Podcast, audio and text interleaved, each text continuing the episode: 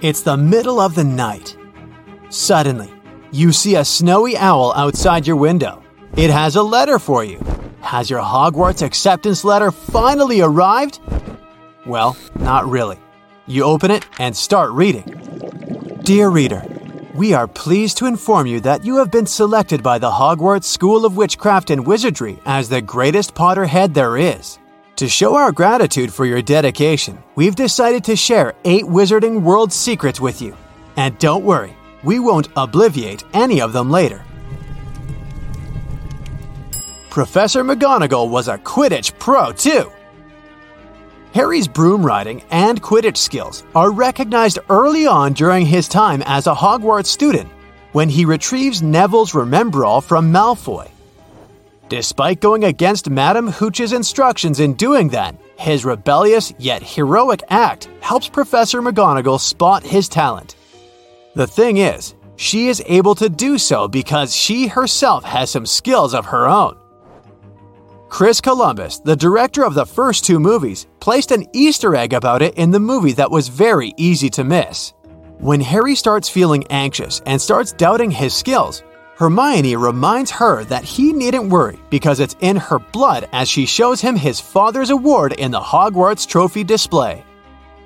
Now, if you take a closer look, you'll see McGonagall's smaller plaque to the right of James Potter's. Newt Scamander visited Hogwarts when Harry was a student there. Back in 2016, Fantastic Beasts and Where to Find Them introduced us to one of the nicest and loveliest wizards, Newt Scamander. But did you know that this was not really his first appearance in the Wizarding World movies? In the third movie, Fred and George Weasley gift Harry with one magical GPS, aka the Marauder's Map, that shows where every witch and wizard within Hogwarts limits is located. As they show him how to use the map, Newt Scamander's name can actually be seen walking the halls of the school. If you take a closer look at the map, you can see his name in the center right area. That means he was at Hogwarts when the Prisoner of Azkaban events were taking place. Another Marauder's Map Easter egg for you. The map is actually misspelled in the movie. We see the cover of the map for the first time when Fred and George hand it to Harry. And the nicknames of all its creators are written on it Moony, Wormtail, Padfoot, and Prongs. But careful viewers might have caught one big mistake there. The name Mooney in the book is spelled like this, whereas in the movie there is an extra E here. However, apparently that's done by the filmmakers on purpose. They wanted to pay a tribute to the movie's visual effects supervisor, Carl Mooney, as well as have some fun. It wouldn't be so wrong to say that all Potterheads have at least once fantasized about how awesome it would be flying on Buckbeak, like Harry did in Prisoner of Azkaban. One detail about the majestic hippogriff you might have missed in the movies is that right before meeting the students, Buckbeak actually relieves himself. Since no real hippogriffs were used during filming and Buckbeak was all CGI, this was obviously a choice made by the creative team. It's safe to assume they did it to make the mythological creature seem more realistic, but that doesn't change the fact that it's hilarious. Dial this number and maybe you can access the Ministry of Magic too. Mr. Weasley has always been fascinated by the creativity of muggles. As Harry navigates him through the normal side of London in Harry Potter and the Order of the Phoenix, he marvels at all the different inventions, such as bicycles and public transport. But when it's time to head to the magical side, it's Mr. Weasley who guides Harry this time. Once they're in one particular red telephone booth, Mr. Weasley puts some money and dials 62442. And it turns out this is how visitors enter the Ministry of Magic, and these numbers are not chosen randomly. They actually spell out the word magic on a telephone's number pad. With Fantastic Beasts, we were introduced to new, fascinating, and adorable Wizarding World creatures. And one thing's for sure Newt Scamander treats each and every one of them with love and respect. Unlike the dragon handlers in Harry Potter and the Goblet of Fire, However, the director Mike Newell left a little message to assure the fans that all the magical creatures were actually treated right. If you wait until the end of the credits, you'll see it. No dragons were harmed in the making of this movie. There are plenty of number 7 references throughout the movies. In the series, it's established that the number 7 is a magical number that holds great power and one of the biggest uses of it is Voldemort's seven Horcruxes.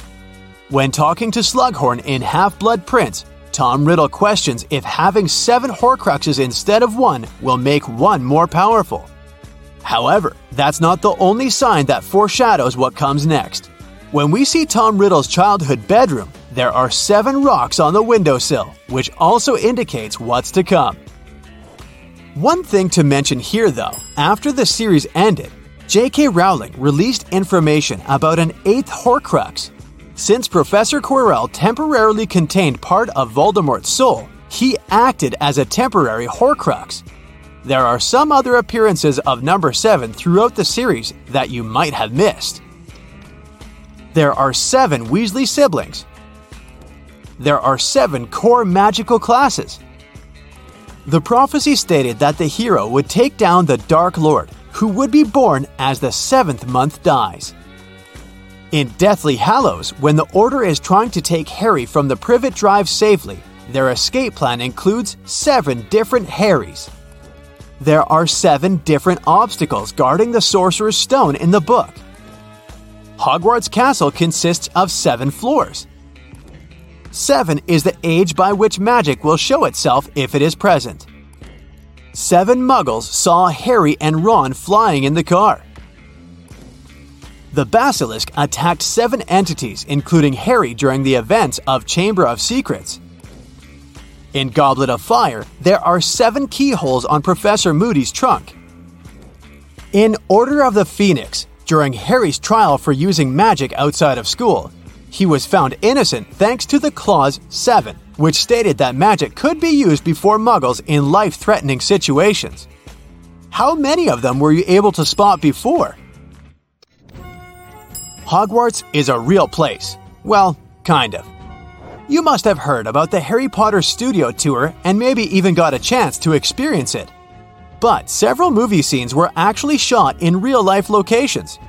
Here are a couple of them you might want to visit next time you're in the UK.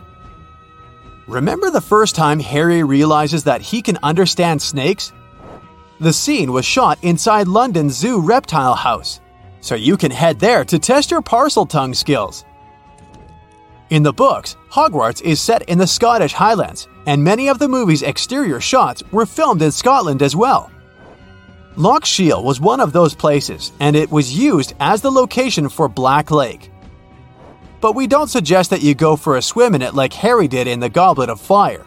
There's no risk of merpeople bothering you, but there is a risk of hypothermia since Scottish lochs can be freezing cold, even in summer.